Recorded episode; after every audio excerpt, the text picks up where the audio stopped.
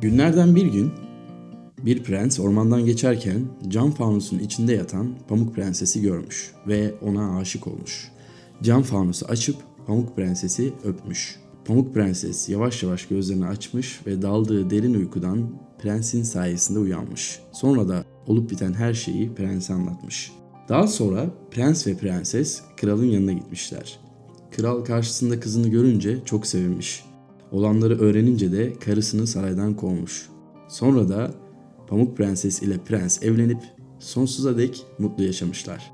Merhaba, 2,5 dakikalık podcast serimizin 6. bölümüne hoş geldiniz. Bugün konuşacağımız konu mutlu biten masallar.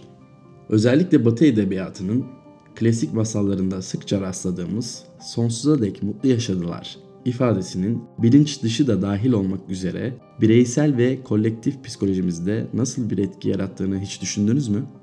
Bu tür masalların bilinç altında oluşturduğu beklentiler ve idealler modern psikolojinin ilgi alanlarından biridir. Bu masalların etkisi altında kalan birey hayatının belirli bir evresinde ulaşacağı kesintisiz ve monolitik bir mutluluk arayışı içine girebilir. Ancak çağdaş psikolojik araştırmalar mutluluğun dinamik ve evrimsel bir yapıya sahip olduğunu ortaya koymaktadır.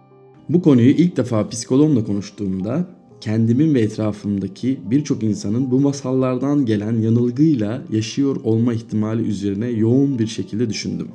Acaba bu masalların amacı bizi bu yanılgıya sürüklemek miydi? Bu soru zihnimde çeşitli komple teorilerine kadar giden bir dizi düşünceye yol açtı. Tüm bu düşüncelerin ardından ise vardığım sonuç şuydu mutluluğun sürekli ve değişmez bir nitelikte olmadığını kabullenmek, bireyin kognitif ve duygusal gelişimi için esastır.